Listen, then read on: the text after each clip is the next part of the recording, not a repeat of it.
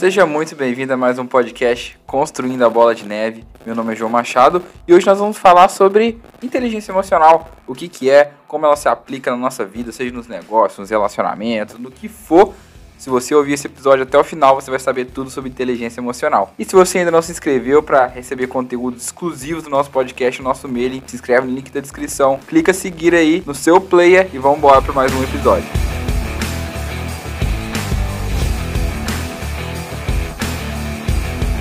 Aqui César Bueno, psicoterapeuta especialista em desenvolvimento humano, focado em prosperidade e missão de vida. César, muito obrigado por participar aqui. Um prazer te receber no podcast. Pô, obrigado, João. Prazer estar aqui. Essa troca, esse tema tão fundamental aí para ajudar né, as pessoas a crescerem realmente profissionalmente. Feliz. Vamos construir a bola de neve.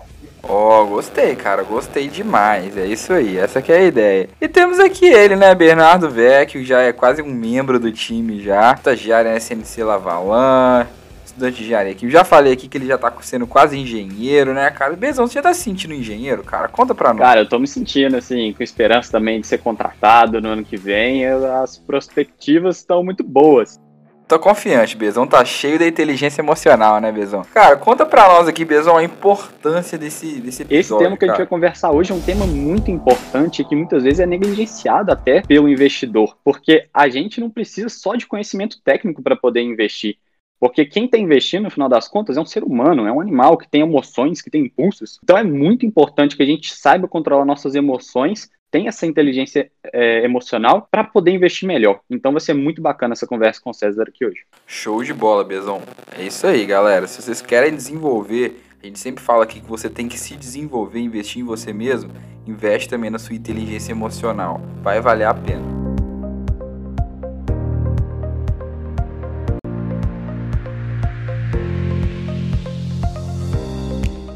Então, César, para a gente começar, explica para nós o que, que você faz, qual é a sua profissão, sua especialidade. Explica para o pessoal um pouquinho, fala um pouquinho do César para nós. Legal, vamos lá. Eu, eu comecei na área de negócios, apesar de ter estudado filosofia e psicanálise, é, eu entrei muito cedo numa multinacional, Walmart, e eu acabei crescendo muito rápido lá, porque o Walmart estava começando no Brasil na época. Aí, com 22 anos, eu estava como diretor nacional aquele, aquela vida que parecia dos sonhos, que o pai e a mãe, né, olha que legal. Cara, que show em diretor nacional. E olha só, o segundo convidado seguido, Murilo, também trabalhou no Walmart. Walmart, cara, patrocina nós, né? que bacana. Faz uns 15 anos que eu saí já, mas foi uma grande escola lá. É, e no final eu tinha uma sensação assim, eu não conseguia mais ter energia para fazer o que eu estava fazendo, eu não sabia o que estava acontecendo. Hoje eu entendo, eu estava vivendo um burnout eu comecei a procurar né, o que, que podia me ajudar, porque eu não estava conseguindo mais ir para o trabalho. E aí fui em terapias, fui em, em médicos, fazia os exames, estava tudo certo. Não, pô, você tem uma boa família, você tem uma, um bom emprego. Eu falava, cara, mas não é só isso. E aí, naquele momento, eu fui, assim, movendo a minha vida a tocar muito do, do processo de se desenvolver mesmo, buscando ferramentas, entendendo. E fui fazer um curso nos Estados Unidos, dentro da, da, da área de desenvolvimento pessoal. E aí, quando eu voltei aqui, eu entendi que aquela vida não tinha sentido para mim, aquele modelo de vida não tinha sentido.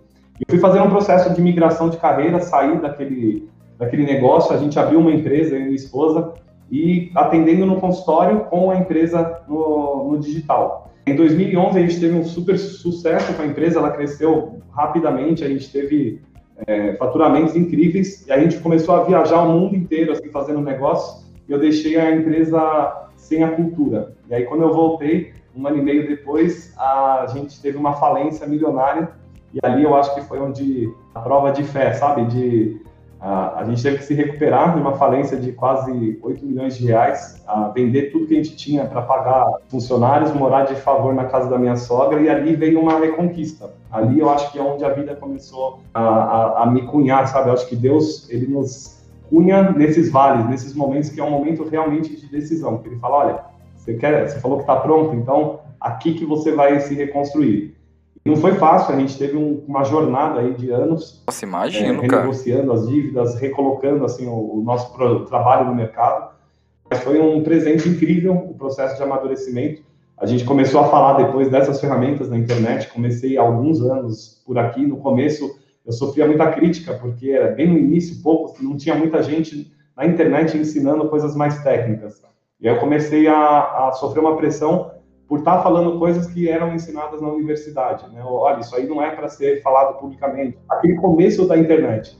Aí, naquele momento, eu tinha uma decisão. Meu consultório estava indo bem, eu tinha que decidir se eu continuava na internet ou parava e ficava no meu consultório ganhando minha vida. Eu decidi falar mais sério sobre isso, fui pesquisar, estudar mais, cair na neurociência, entre outras ferramentas de desenvolvimento pessoal. E hoje estou aqui, ajudo terapeutas, psicólogos, médicos, psicanalistas, é a maior parte do meu público, a conseguirem também prosperar com a sua missão, porque grande parte deles se formam e não conseguem fazer o exercício da profissão ou acabam indo para o mercado, perdem a conexão do seu chamado.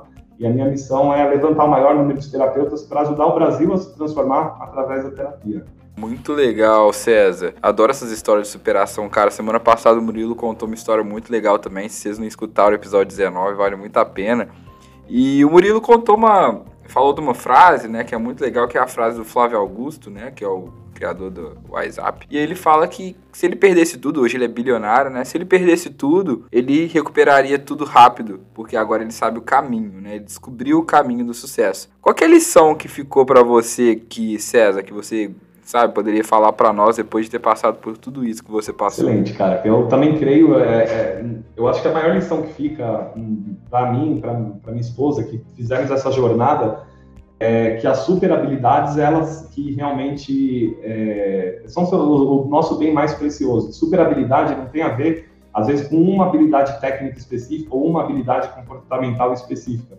Às vezes a pessoa tem uma boa comunicação, a pessoa aqui na internet entende, de repente, de como fazer é, tráfego pago, como fazer uma página, e a gente tem bons especialistas em várias áreas, o que nos permitiu lá é, retomar a coisa é que eu tinha um conjunto de habilidades que me davam a, o poder de fazer negócio novamente para qualquer tipo de segmento.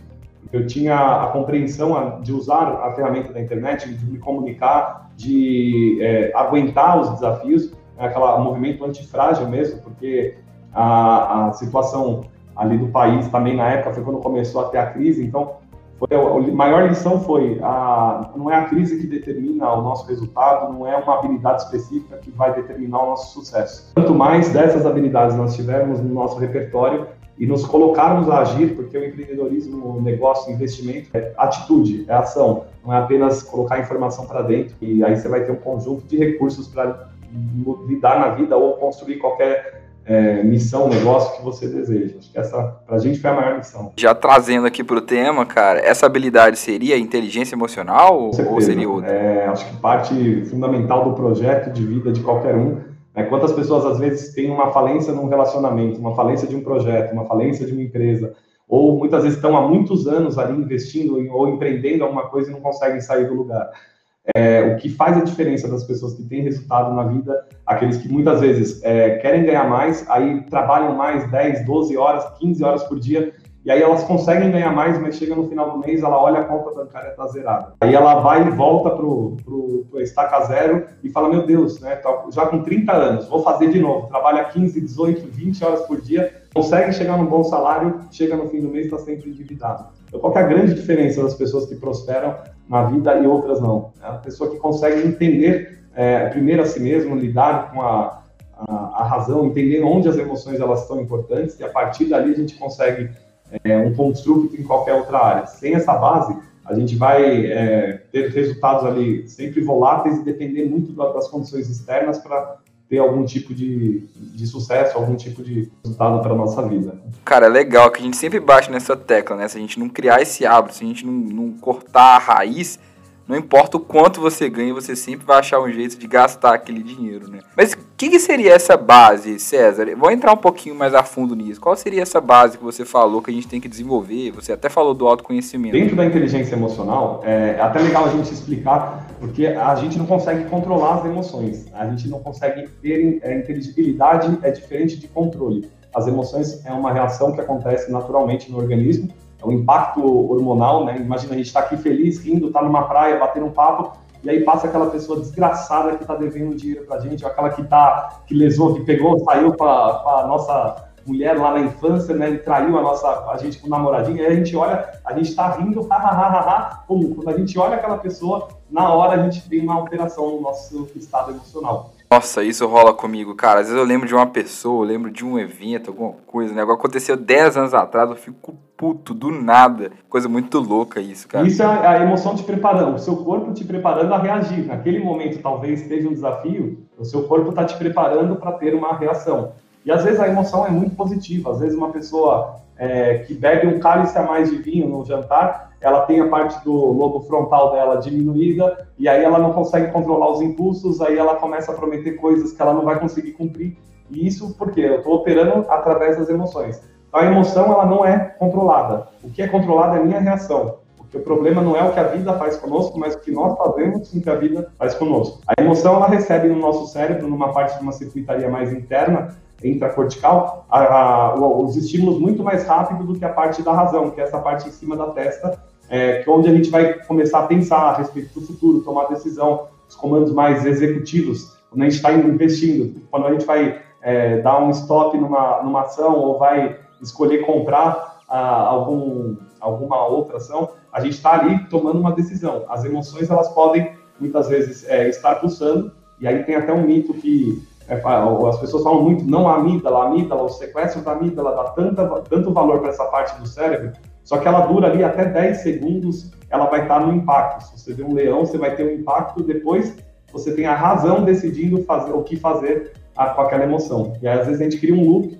né, de medo, de ansiedade, de é, desejo por uma coisa que a gente não consegue tocar nessa, nesse momento que vai causando uma certa tristeza. É, tá ficando muito mais claro, né? Seriam tipo esses gatilhos que nos levam a tomar decisões, né? Isso é bem interessante.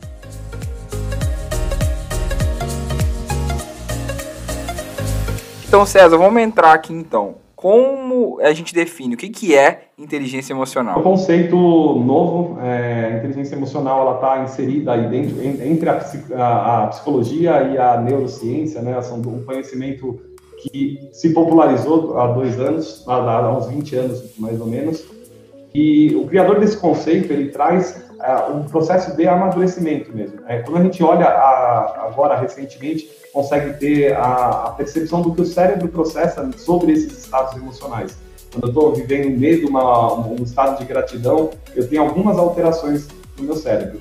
O processo da inteligência emocional é um recurso, é uma ferramenta para você entender esse mecanismo chamado cérebro humano que gera diversas alterações, entender essa resposta psicológica que você tem a partir dessa, desses estímulos. E todos nós temos, eu, eu digo mais bonito da inteligência emocional é entender que a gente não lida com o mundo como ele é, mas como nós somos.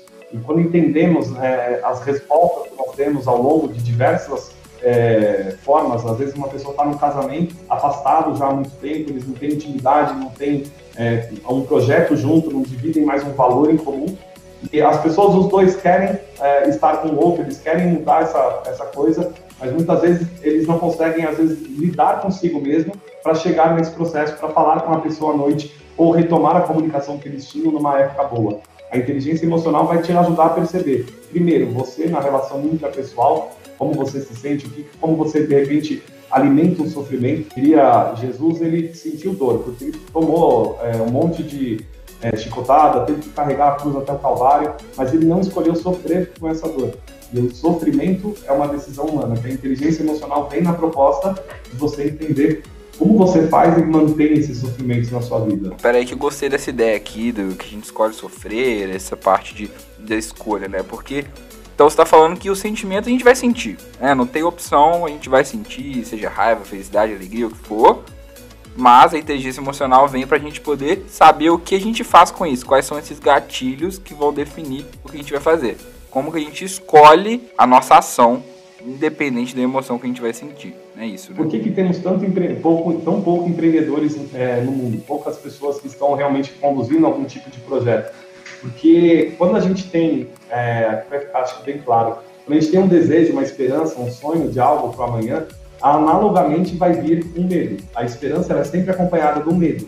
Porque a partir do momento que eu já vislumbro aquela coisa tem a possibilidade de acontecer, eu tenho do outro lado também a possibilidade de aquilo dar errado.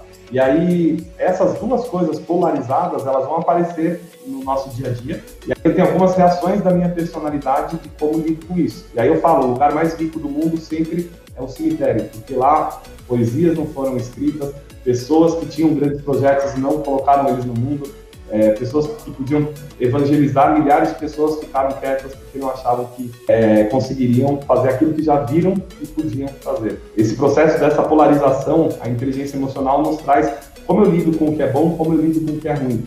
Eu também, se estiver aqui só vendo o lado do, do projeto dar certo, eu acabo também ficando displicente às vezes eu vou lá, a ação está em alta, eu vou lá e quero comprar a ação em alta, né? Não, ela está em alta, vai continuar crescendo. Grande parte das pessoas vai pelo entusiasmo e não para para olhar quais são os polos e como eu lido com essas polarizações dentro do processo. Tá vendo? O César acabou de explicar que a inteligência emocional é o problema das pessoas que compram a ação na alta só no entusiasmo, tá vendo? Eu é queria isso, perguntar, eu queria perguntar para você, César, de uma maneira um pouco mais pragmática, você disse pra gente que é, o importante da inteligência emocional é o autoconhecimento. Agora, depois que a gente faz uma avaliação do autoconhecimento, do que levam a, a essas emoções que a gente sente, é, qual seria um passo um pouco mais prático para poder saber lidar melhor com, com essas emoções? Porque às vezes esses impulsos eles podem causar muitos problemas na, na, na nossa vida de diversas maneiras diferentes. É, às vezes as pessoas que têm paixões muito fortes, às vezes, seja por alguma coisa muito cara a elas, elas acabam afastando outras e não conseguem algo que é muito importante para qualquer é, tipo de interação humana, que é o networking. Não consegue ter um bom relacionamento com pessoas de diversos backgrounds. Então,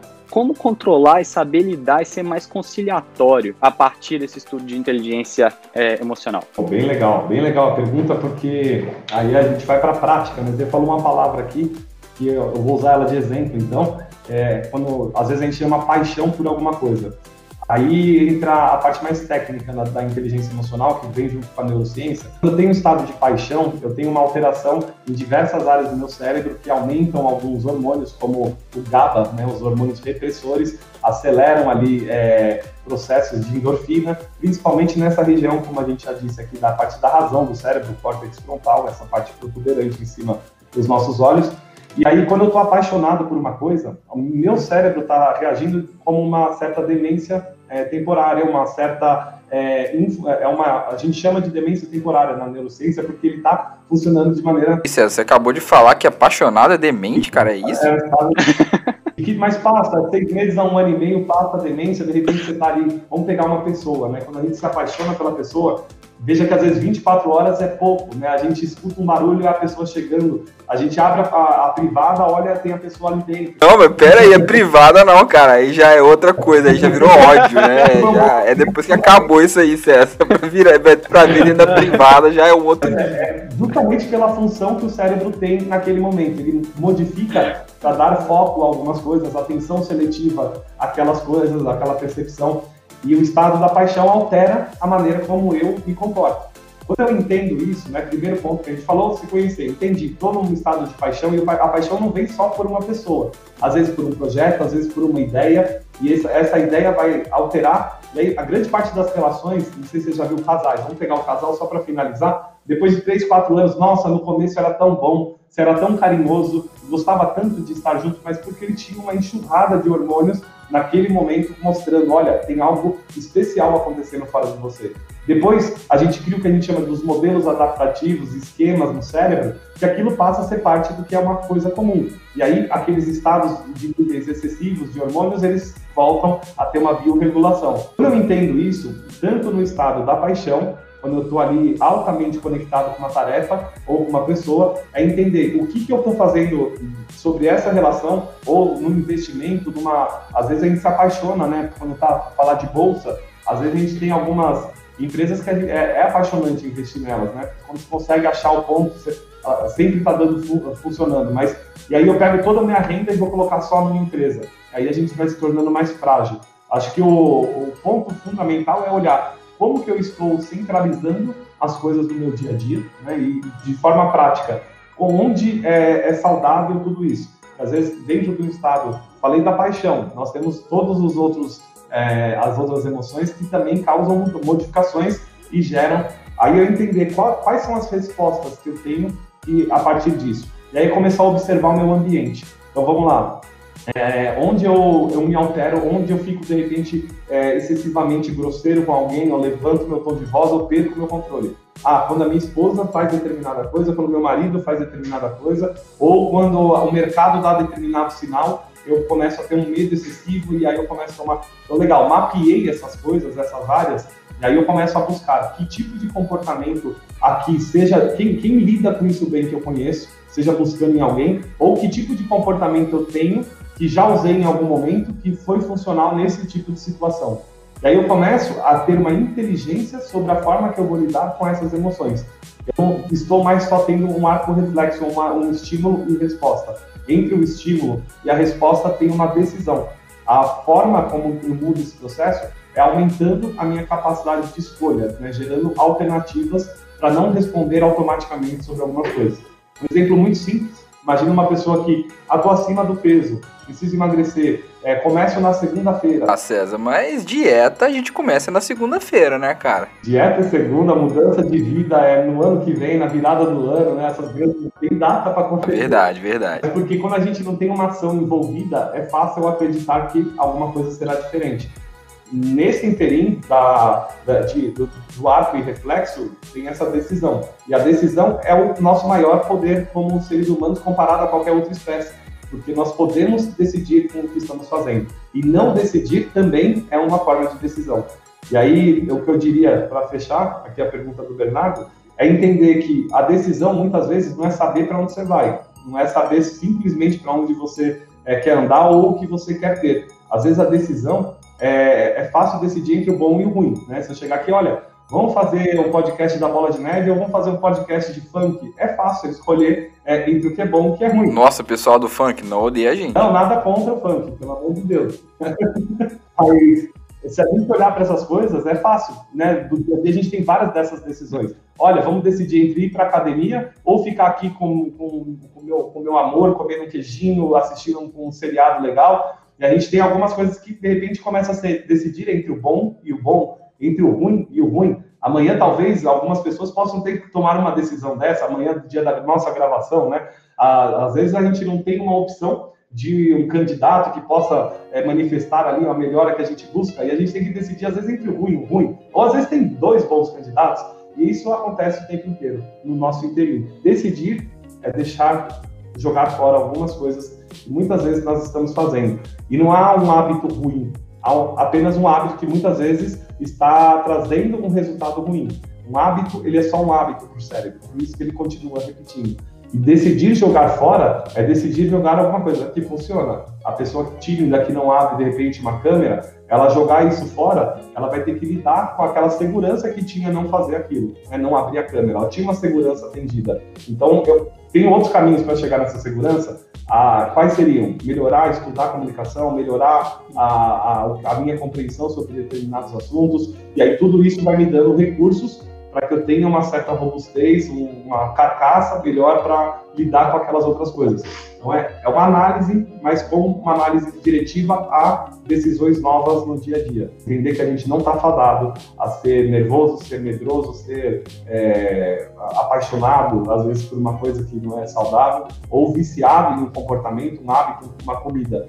É entender que isso me serviu até aqui. Então, eu posso tomar uma decisão e a inteligência emocional nos ajuda efetivamente a trazer esses recursos para mudar essas perspectivas. E qual seria a medir esse leque de decisões? Seria a partir de uma observação mais intuitiva, de pessoa que acredita que tem uma tomada de decisão boa, de acordo com a, a, com a auto-observação que a gente já fez de nós mesmos, e vendo pessoas que, na mesma situação que nós estamos, tendo uma tomada de, de, decisão ruim, ou a melhor maneira seria buscar um conhecimento mais técnico é, talvez de neurociência para poder saber lidar com isso? Seria mais empírico ou mais teórico? Bom, bem, bem legal a pergunta, até porque a gente entra num, num, dos grandes mitos do cérebro, né, que é o hemisfério esquerdo, é o hemisfério racional, o hemisfério direito, o hemisfério emocional. Então tem gente que é mais emocional, tem gente que é mais racional. Isso é um mito, é, o cérebro hoje, quando a gente entende qualquer tipo de emoção, ela está acontecendo em todas as áreas cerebrais.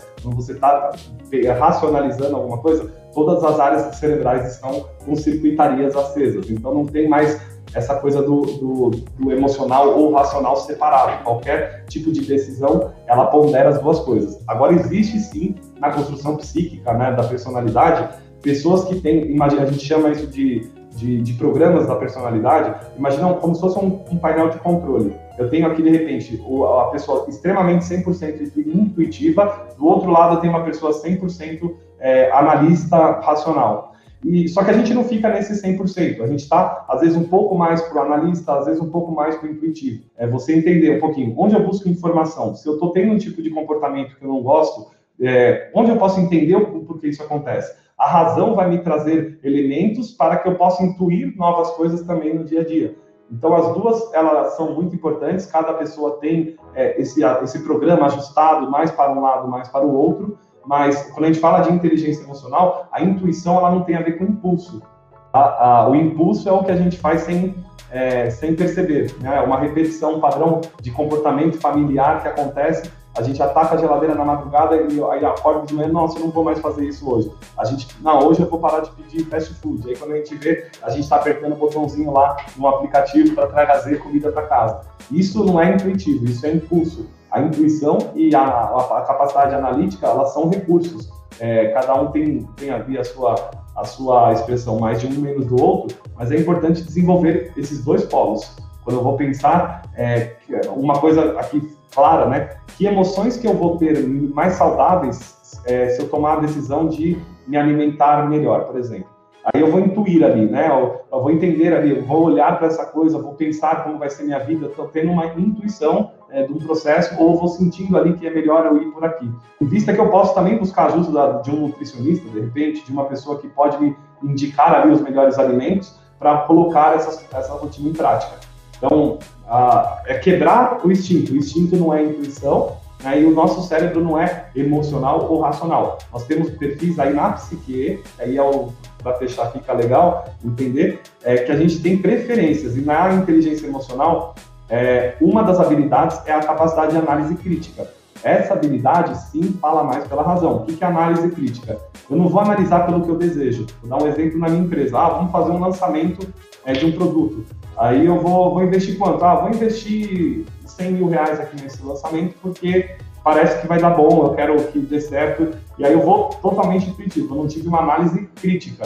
Né? Eu senti, tem pessoas querendo, intuí 100% ali. A análise crítica é fundamental. Deixa eu olhar números, quantas pessoas eu tenho é, que acompanham, qual o tamanho desse mercado, quanto que cabe de investimento numa primeira é, ação de um novo produto para esse mercado. Então, essa capacidade de análise crítica, ela nos dá caminhos mais, é, vamos dizer lá, nos previne para não remediar ali coisas que não foram olhadas antecipadamente.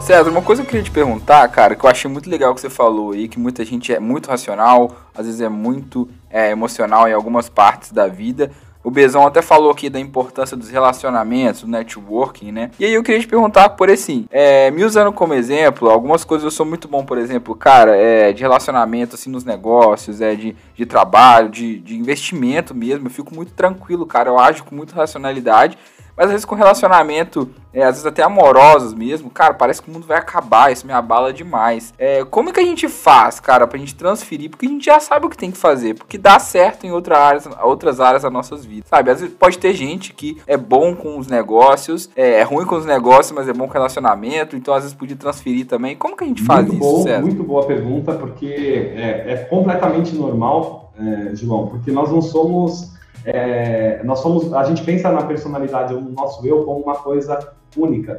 Mas imagina que é mais como uma pizza, na, na verdade, né? Como umas fatias que nós temos. Então, de repente, o João conhece a parte do pai, é, do, do seu pai, ele conhece, o João entrega a parte do filho, talvez a do amigo, talvez tenha um negócio juntos, aí tem um pouco do empresário, mas não tem ali uma relação do João na vida amorosa é, relacional de, uma, de um a um é, tem pedaços da nossa personalidade que aparecem em alguns lugares, em outros não. Aí, quando eu saio de mim, como que eu faço para lidar com essas coisas e, e, chegar numa parte mais essencial do João? Que você falou, a gente entende, a gente é calmo, essa seria a parte mais essencial. O que, que é a parte essencial? Que junta essas fatias e consegue construir ali uma percepção do que serve, do que não serve, independente dos filtros. Os filtros são, muitas vezes, os papéis que a gente desenvolve. Então, o papel do João como relacionamento é, tem uma série de coisas na história pregressa do João ou nas expectativas que o João tem para o futuro que podem modificar a forma como você vai viver essa experiência. Diferente do papel do João como empreendedor, que tem ali uma história pregressa, uma expectativa do futuro, que são completamente diferentes, que traz um conjunto de outras respostas. O que a gente pode fazer? Imagina que você está é, em pé e tem um círculo à sua volta. São quatro pontos que nos tiram da capacidade de ter uma resposta mais essencial. A resposta essencial, eu digo, é, é você preservar os seus valores, não perder, porque às vezes a gente acaba, bom, tem um valor de amizade, tem um valor de, de felicidade, e de repente a gente está vendendo a felicidade para uma fechada no trânsito ou uma resposta mais é, dura de algum amigo e a gente está vendendo aquilo que é importante para a gente. Como a gente faz isso? A gente sai é, em quatro pontos é, e aí a gente perde a resposta essencial. Primeiro ponto, os dois primeiros são muito comuns, né, mais fáceis de entender. O passado. Quando a minha cabeça vai para o passado, e aqui eu quero frisar que às vezes ela não vai nem com a consciência de que memória eu estou acionando, né, eu vou olhar para o meu passado, não, eu vou investir aqui, mas a última vez que eu pus dinheiro em commodity, é, deu, deu muito ruim, porque mudou muito rápido. Nossa, é melhor não variar no dólar agora, né, é porque eu estou olhando coisas do meu passado é, para trazer informações aqui. O passado serve para isso, como um, uma, um grande arcabouço de histórias, de experiências, mas se eu me paro lá, eu começo a repetir uma resposta de uma coisa que já foi e que não é do agora. Então por isso que às vezes parece que são ciclos que se repetem, né? Nossa, quebrei de novo, nossa. Exatamente. Isso chama de viés da negatividade. Quando a gente tem uma coisa que nos machucou, a gente vai ter o viés de perceber essa coisa mais frequente. É um, é um viés psicológico. Poxa, meu, meu relacionamento, não sou bom para relacionamento. Só de afirmar isso, é, toda a sua estruturação é, de estado interno, comportamento, vai falar, não, olha, ele não é bom, logo quem não é bom em relacionamento faz o quê? Faz as cagadas no relacionamento. Agora, se eu falar, eu tive relacionamentos no passado que não foram tão bons, isso eu melhorei algumas coisas, alguns aspectos, aí no começo não vai ser fácil, porque mudança comportamental existe, exige energia, energia cerebral mesmo. Eu tenho que fazer, vai ser desconfortável. De repente, o padrão inconsciente não é mais aquele que não, é, não funcionava. Eu repeti uma série de vezes coisas novas, eu não estou mais manifestando o passado. O segundo ponto é o futuro. O futuro estão ali as nossas expectativas sobre as coisas que a gente faz na vida. Então, quando eu, me junto a, a pensar ali, seja numa sociedade de negócio, e eu tenho ali a perspectiva do futuro. Não, essa pessoa é boa, essa pessoa vai me ajudar. Automaticamente, no meu estado do agora, eu tenho mais potência de ação, porque eu estou me sentindo ali com um recurso a mais além de mim, um recurso mais poderoso. Se é uma pessoa íntima, poxa, não, ela me apoia, ela está do meu lado, uma pessoa que é companheira, eu trago um recurso, porque eu olhei para o futuro e vi a minha vida acompanhada dessa pessoa. Acontece que se eu olhar para esse futuro dessa forma e chego nesse lugar e aquela pessoa de repente não era tão uh, moral como se aparentava e essa pessoa de repente desvia um dinheiro na minha empresa e aí eu começo a ter uma relação com o meu futuro mais desafiadora. Qualquer sócio que apareça aqui possível para fazer um negócio comigo, eu vou olhar, não, olha, ele tá bom agora, mas lá na frente ele vai me lesar. Ou se eu olho lá para frente e vejo uma impossibilidade, não, ó, tá o coronavírus, eu não sei, o mercado tá muito difícil, eu não sei o que eu vou fazer amanhã. Então a relação que eu tenho com essa expectativa tira a minha resposta mais essencial. Se eu acalmo o meu coração com esses dois lugares, aí eu tenho outros dois que me deslocam. Muitas vezes a gente toma algumas decisões para agradar aquilo que a gente entende do outro. Na verdade, a gente não lida com o outro também, porque cada um tem a sua resposta. Uma, uma, uma prática para quem está nos ouvindo. Coloca a mão assim agora na cadeira, no sofá, e aonde você está sentindo. É, onde você está sentado, ou se você está em pé, apoie em algum lugar. Colocou sua mão ali. Você está sentindo a cadeira, a temperatura da cadeira ou do lugar? Não, você está sentindo a sua mão apertando alguma coisa. Você não tem como sentir o que está fora de você. Essa realidade é muito interna. A gente não conhece o outro. E aí imagina no objeto de uma pessoa, eu digo que a, a gente vende o tempo inteiro uma coisa que a gente não tem para alguém que não existe. Por que uma coisa que a gente não tem? Porque às vezes a gente conhece uma pessoa e quer agradar demais essa pessoa para ela aceitar a gente. Isso eu estou falando na, na, falta da inteligência emocional. A gente quer fazer esse movimento de agradar. Olha, eu vou, agradar demais a pessoa olha, não vou dar uma opinião aqui sobre o que eu penso a respeito é, de religião, de política, de coisa, não, porque senão é, a pessoa pode não gostar de mim. Então, eu não me posiciono porque eu estou vendendo uma coisa que eu não tenho, porque às vezes a pessoa tem um posicionamento, ela não tem, ela está vendendo ali alguma coisa que ela não tem para alguém que não existe. ela também imagina que a pessoa seja de um jeito e de fato essa pessoa é, vai, vai, vai se comportar de outra forma. Ela está sentindo o que ela percebe sobre aquela pessoa. E às vezes a gente desloca para esse lugar, aí toma algumas ações, algumas escolhas, que é para agradar, para poupar, para às vezes atacar. É, se é um outro que me ameaça ou apresenta risco, eu também saio do meu estado essencial, vendo os meus valores para afastar aquele outro. Então, a nossa relação também com os outros, com grupos, com a, a gente tem muito simbolismo social que afeta as nossas decisões individuais. Né? A gente tem um, um, um, um país, um Brasil aqui, que tem, tem as suas culturas que são diferentes dos Estados Unidos, onde você está, João. É, e isso afeta também como o povo vai responder individualmente sobre alguns processos. Então, esse outro, ele tem uma relação. Se eu ficar preso lá na simbólica do outro, e vou dar um exemplo para fechar essa parte, que acho que vai ficar bem claro. É importante a gente seguir a justiça, né? Em todo país tem a justiça, seus códigos, as suas regras. Mas a mesma justiça que a gente segue aqui hoje, há poucos anos no Brasil perseguia negros, perseguia mulher, impedia a mulher de votar. É, a mesma justiça, ela condenava diversas outras coisas ali que hoje a gente entende que não é certo ou errado. Mas então o que, é o certo e o errado? É o que eu essencialmente percebo ou é o que o, o, o clivo social me mostra? A inteligência emocional vai me fazer ficar nesse lugar comigo. Peraí, é justo porque é, nem tudo que é justo é bom e nem tudo que é bom é justo. Eu entendo que é justo que são as regras a qual eu estou inserida. Mas é, se alguém for contra, eu vou chegar num país muçulmano e vejo uma mulher ali sendo maltratada por um homem, eu percebo que não, mas é justo, então eu vou fazer também, eu vou pegar e vou maltratar. Então, quando a gente vai para o outro, a gente não está em valores individuais essenciais, a gente está em valores culturais sociais. E o último é o nosso eu, o nosso ego. O nosso eu é a questão da imagem que eu entendo que tenho sobre mim. Então, eu dar um exemplo aqui, quando eu entrei na internet, eu parecia que ia fazer exame de fezes, né? Eu punha uma roupa, um terno. É, eu sou introvertido, eu, eu sou um introvertido que aprendeu a se comunicar por incrível que pareça, eu sou mais quieto na minha. Aí quando eu fui, eu fui um terno, uma camisa social, e aí vinha lá, meu nome é César Bueno, eu sou pesquisador, neurocientista, estudante de Harvard. Ninguém queria saber isso, isso era o título, e aí eu achava que aquilo era alguma coisa, e aí eu me deslocava dos meus valores essenciais, que eram pais. Era ajudar as pessoas a terem mais força para empreender seus desejos, suas vidas, cuidarem melhor das suas ações, dos seus comportamentos. Eu não precisava falar aquilo, porque aí eu tinha que me comportar é, com uma, uma pessoa que está fazendo exame de fezes, que está ali achando que é alguma coisa. E aí você vai se desgarrando desse, dessa percepção, porque está servindo a uma identidade.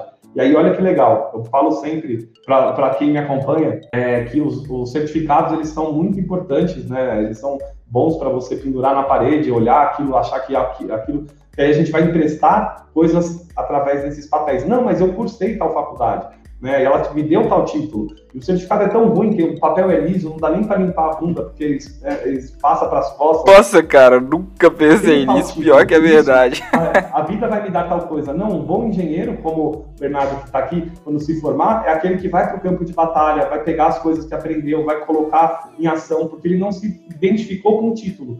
Ele não, não é, sou um engenheiro, então as obras venham a mim. Não, é, a gente está confundindo com, com um movimento mais é, para tentar é, fazer o que Deus é, é, o que Deus faz conosco, né? É um pouquinho diferente. Eu tenho que ir até essa montanha, senão talvez a montanha não fale comigo.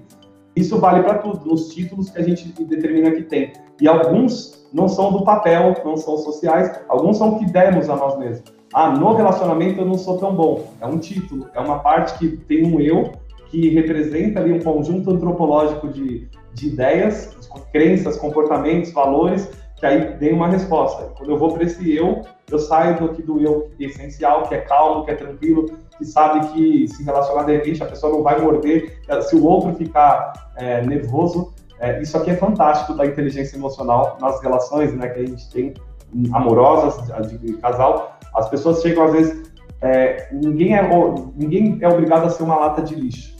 Então, ninguém, ninguém, eu não sou obrigado a carregar o lixo de ninguém. Então, quando alguém vem com algum desafio, eu falo: olha, eu estou aqui, posso te ajudar quando a pessoa está sendo agressiva, mas é, esse problema é um problema seu, não meu. Então, eu não vou carregar, não vou sofrer com você uma coisa que eu não estou nem entendendo. Se você está assim, você quer ajuda para falar sobre o que você está vivendo, que gritar, agredir, eu não sei nem o que, que você está compreendendo sobre essa coisa.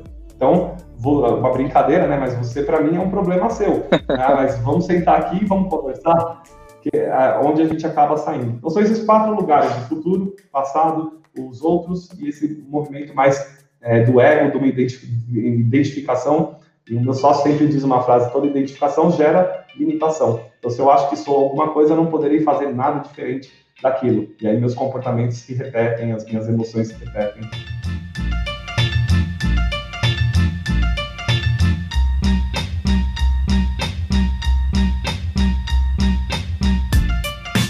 César, a gente discute muito aqui, né, o sentido de que as pessoas elas têm que criar o hábito cedo é, de investir o dinheiro. Como que a gente usa a inteligência emocional aqui, César, para as pessoas começarem a gastar menos do que elas ganham, começar a criar bons hábitos, desenvolver até para elas ganharem mais dinheiro? Como que a gente usa a inteligência emocional para nossa prosperidade? Porque às vezes as pessoas elas ficam preocupadas demais em aprender a analisar ação, fundamento, gráfico, não sei o que, mas o que ela precisa na verdade é só ter inteligência emocional. Posso, eu vou dar uma, uma opinião, até quero ouvir opinião de vocês. Também investem. É, a gente até começou falando um pouco disso, das habilidades, né? Mas você está vindo num ponto que é fundamental. Eu vejo tanta gente estudando o mercado financeiro, eu recebo muito, assim, olha, estou com 5 mil reais, qual é a melhor, o melhor caminho para investir esse dinheiro? Eu tenho uma opinião sobre isso. É, eu acho que se você pegar esses 5 mil reais e desenvolver uma habilidade, não vai te trazer segurança aplicável, ainda que na melhor, é, você consiga o melhor índice, ou entre numa, no momento certo, numa ação, ele não vai te trazer a segurança, nem vai te trazer um crescimento escalável se você for mais arrojado.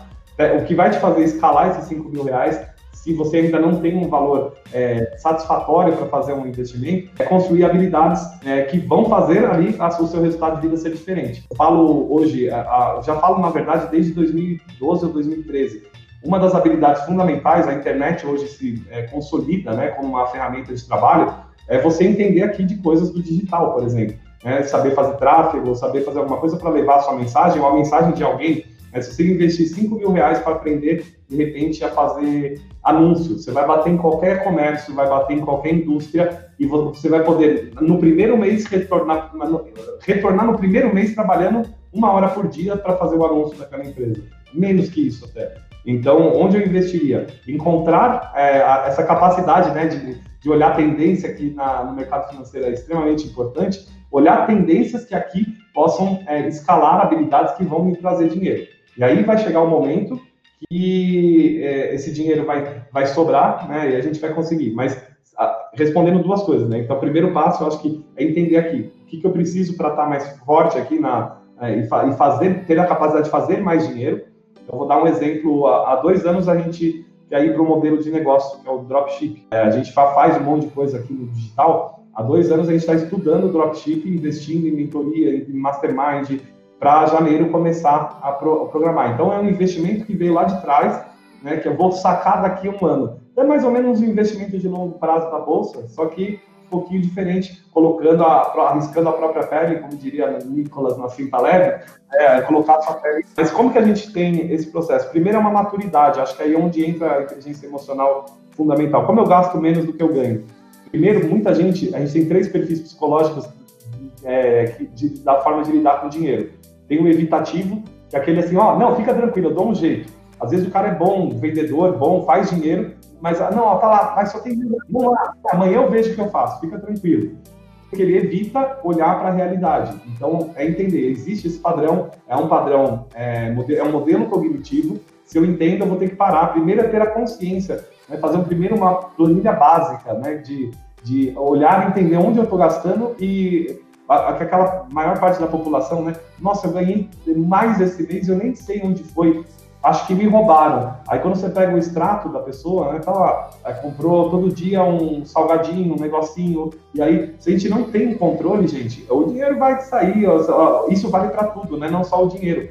Mas se a gente não consegue ter minimamente uma forma de olhar o que a gente está a gente está tocando, a gente está evitando isso, a gente não vai ter como escalar, nem ganhar mais, nem saber como economizar. Segundo, que é a supercompensação, a, ali de repente a vida financeira está ruim pra caramba, o cara está em dívida, não consegue sair disso, aí ele recebe o salário dele, olha, nossa, eu trabalho muito, meu salário chegou agora, eu sei que eu tô com dívida, mas hoje eu vou no shopping me dar um presente, porque... É, aquele é, famoso, eu mereço, né, cara? Vou me dar um presente, não é, tenho dinheiro, mereço, mas eu mereço. Tenho dinheiro, um, um, dia eu vou ganhar mais, ele super compensa. A dor dele, de repente, a dívida, ele super compensa na famosa frase eu mereço, né? eu posso. Aí não é eu vou dar um jeito, não, esse aqui eu mereço, ele se dá um carinho. Ah, e tem o terceiro que é o resignado.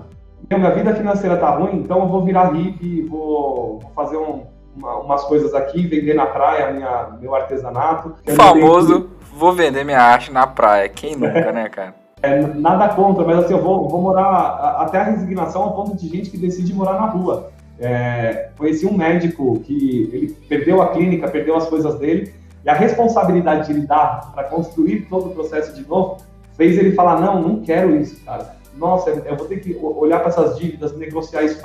Não, ele resignou e ele foi morar numa praça de uma pequena cidade da família dele. Ele não quis ter um compromisso de ter que juntar nada. Eu estou indo para limites, né? Estou falando aqui de situações hipotéticas, mas no limite da coisa. Mas nós temos essas três coisinhas. Primeiro ponto, entender. Eu evito olhar para aquilo que eu ganho. Ou quando eu recebo um dinheiro, eu não consigo nem parar e pensar, vou guardar quanto, vou colocar quanto para desenvolver uma competência. Eu estou indo lá e, não, hoje eu vou comprar isso de, de comida, vou comprar isso de cachaça, vou sair para festa, porque eu quero me divertir, eu estou sofrendo.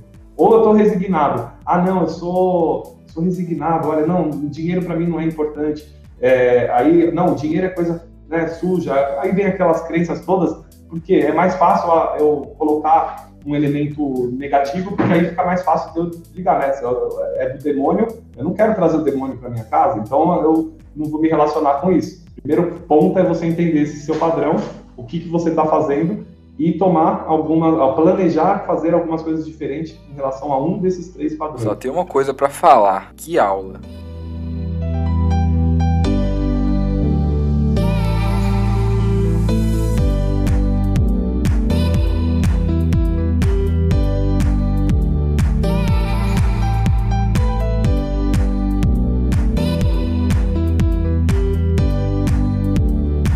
César, e você comentou sobre esse empreendedorismo, né, de como que ele pode realmente mudar a vida das pessoas, esse investimento no, no próprio negócio, às vezes nela mesma para poder prestar um serviço e conseguir uma, uma renda maior, mas apesar de ser muito legal e de ser ter uma possibilidade de, de ser potencializado com muita força com, com o advento da internet que a gente tem hoje, às vezes isso não é para todo mundo, não é todo mundo que tem essa, essa força de vontade para poder ir lá e fazer.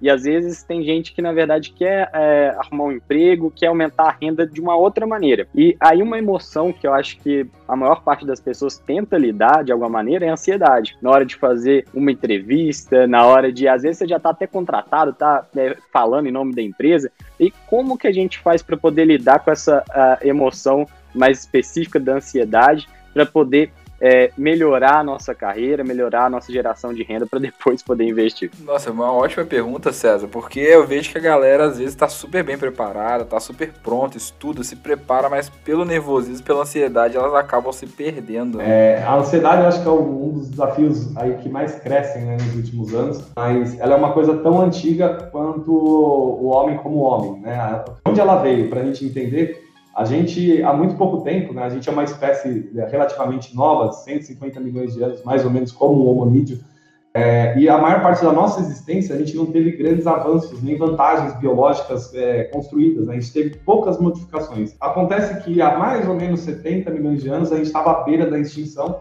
éramos pouquíssimos da nossa espécie, porque vivíamos uma região ali, mais semiárida da, da África, ali na parte central, e tudo lá oferecia um risco. A temperatura era uma temperatura é, já que nociva, tinha pouca água naquela região, todo tipo de animal ali podia causar, né, se a gente pensar o homem sem a inteligência, que ele não tinha na época, essa parte racional do cérebro, essa parte enrugada não existia naquele homonídeo na época. E aí, naquele momento, à beira da extinção, o homem começou a uma transformação biológica é, muito sofisticada. Ele começou a, a, construir algumas circuitarias porque ele não podia mais ficar olhando, contemplando uma árvore bonita porque podia vir um inseto picar sua perna. Ele começou, peraí, eu tenho que construir algumas coisas para proteger. E o nome desse de, de, são circuitos que foram sendo construídos e que permitiram que a nossa espécie sobrevivesse. Acontece que lá ele tinha alguns medos que eram é, desafiadores, né? Alguns lidar com leão, lidar com um chacal, uma hiena, pensar realmente como eu me. Só que hoje a gente tem uma vida relativamente segura. Se a gente for olhar, a gente tem um, um, a possibilidade de comprar comida no mercado, de fazer uma entrevista de emprego e entrar numa posição sem ter que, às vezes, correr o risco de empreender alguma coisa. A vida lá atrás oferece uma certa, uma relativa segurança que aquela nossa espécie não tinha. Só que essas circuitarias, elas continuam aqui é, nos avisando. E aí, isso é chamado hoje de ansiedade. Esse processo onde o organismo entra em estado de alerta, ele vem para mostrar, olha, tem um medo, um perigo não iminente no presente e você tem que se precaver disso. Ou seja, numa entrevista de emprego, se eu falar coisa errada, ele não vai me contratar. Eu vou chegar na minha casa e vou continuar sofrendo sem emprego. E aí ele tem um medo, vem essa cibernética da imagem, ele se vê fazendo aquilo, voltando para casa, aquilo cria um impacto emocional, porque o cérebro ele responde sobre estímulos externos e internos. Se o cara falar, está demitido, é um estímulo externo, auditivo, que vai entrar uh, aqui, vai pegar lá numa partezinha do hipocampo uh, e vai distribuir hormônios e a gente vai começar a ter uma ansiedade. Meu Deus, o que eu vou fazer amanhã? Como que eu vou conseguir? Mas é, a maior parte do que alimenta a nossa ansiedade é o estímulo interno, é como eu me mantenho no processo. Então, às vezes eu chego numa entrevista de emprego, eu estou lá pensando mais sobre o problema e menos sobre é, esse lugar aqui é, no momento presente. Ela é importante, tá? A ansiedade tem gente que busca até viver a, a esportes radicais, é, os, os, investidores de alto risco, né, que gostam de, de, trabalhar, eles gostam dessa sensação da ansiedade. E ela também é, já provavelmente preservou muita gente de fazer cagada ou de, de se machucar, até preservou a vida das pessoas. Agora, o controle dessa ansiedade é fundamental.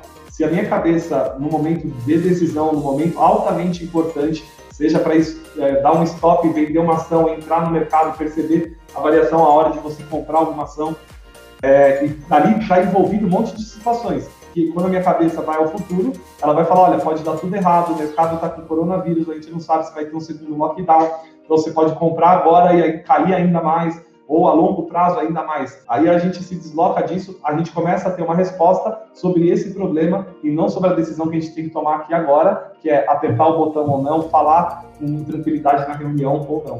Então, como eu gerencio isso? É, realmente me condicionando a perceber que isso existe e é importante, é um recurso natural, a ansiedade tem a sua função, mas se eu for deitar preocupado com a conta que eu tenho que pagar amanhã, eu estou falando para o meu cérebro, olha, é, amanhã tem um leão. É a mesma coisa, não vai diferir se tem um leão, um chacal, uma hiena, ou se tem alguém do Bradesco que vai ligar amanhã e vai falar assim, olha, senhor, o senhor pegou dinheiro emprestado e não pagou, aí você tem que lidar com aquilo, aí você, meu Deus, não vou conseguir receber a ligação do Bradesco. Entenda o que é o real e o que é o excessivamente construído, né?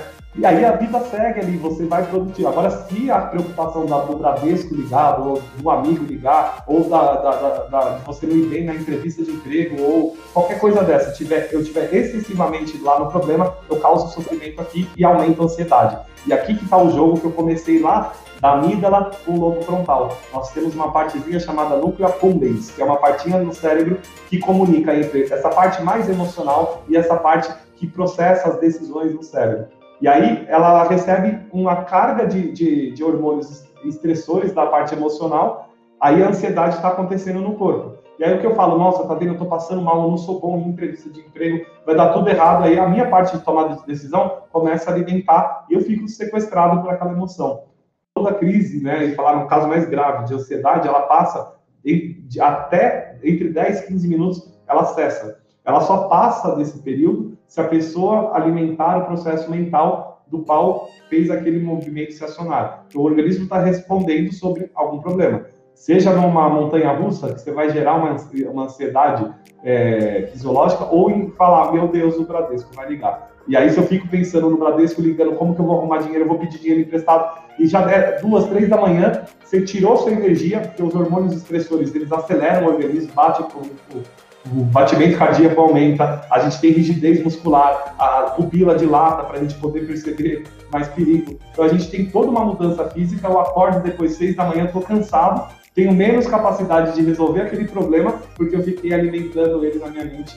Muito bacana, muito bacana. Então é a gente ter um pensamento positivo e colocar a cabeça no momento, tentar tirar das consequências do futuro. É isso, né? É, não é só o positivo, é um, é um, acho que diria até um, um, pensamento neutro, às vezes funciona muito bem. É entender, olha, tem esse perigo, é, mas, cara, eu tenho que tomar uma decisão agora e tudo bem se lá na frente der errado, eu vou, vou fazer outras coisas, afinal vai ser só o resultado de uma decisão e eu vou ter outras decisões a serem tomadas. O pensamento nem, não é só abraçar uma árvore. Abraçar uma é, árvore. Pensar assim, o que, que eu posso fazer de melhor nas condições que eu tenho? É um pensamento positivo, mas até o neutro me mostra, é importante, olha, pode dar ruim lá, e eu me preparo até para se a coisa lá na frente acontecer, mas não deixar aquilo ser o fator de decisão. Ah, uma coisa que me ajuda muito, que eu aprendi em um livro, é que quando você está prestes a tomar uma decisão, você tem que pensar qual pode ser a pior consequência e qual pode ser a melhor consequência quando eu tomar essa decisão qual pode ser a pior ou melhor consequência caso eu não tome essa decisão. E aí você fica muito mais racional e aí dá muito mais certo. Você fica muito mais tranquilo, a ansiedade vai embora. Me ajuda muito, eu acho muito interessante. Mas a pergunta que não quer calar aqui é: o que, que é pior? Receber a ligação do Bradesco ou enfrentar o leão e o chacal? Já vai ter gente que vai preferir enfrentar o chacal. Viu? Não, porque talvez as chances de sobreviver são até maiores enfrentando o chacal. O Bradesco é o novo leão do século XXI.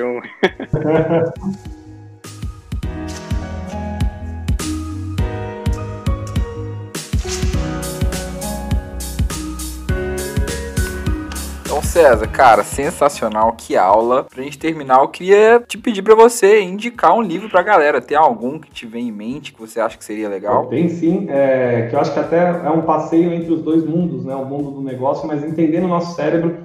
É, não é um livro tão, tão pequeno, tão simples, é um livro para uma leitura que é o rápido ou devagar, duas formas de pensar. Ele vai falar um pouquinho a respeito do como funciona o nosso cérebro por que, que a gente toma algumas decisões mais impulsivas, por que, que a gente toma algumas decisões mais racionais, quando isso acontece. Então, ele vai aprofundar muito do, exatamente no modelo da nossa conversa e vem ali alguns insights do como é o, isso dentro do negócio, de um processo de relacionamento. O rápido ou devagar, duas formas de pensar, do Daniel Kahneman. Um, ganhou um Nobel também com esse, com esse estudo. Show de bola, então. Rápido, devagar, duas formas de pensar. Até rimou o livro, gostei. Vou até colocar aqui na minha lista dos livros, que já, cara, já tem mais de 20 livros na minha lista aqui. Só ano que vem mesmo que eu vou acabar esses livros. Bezão, tem mais alguma pergunta pro César?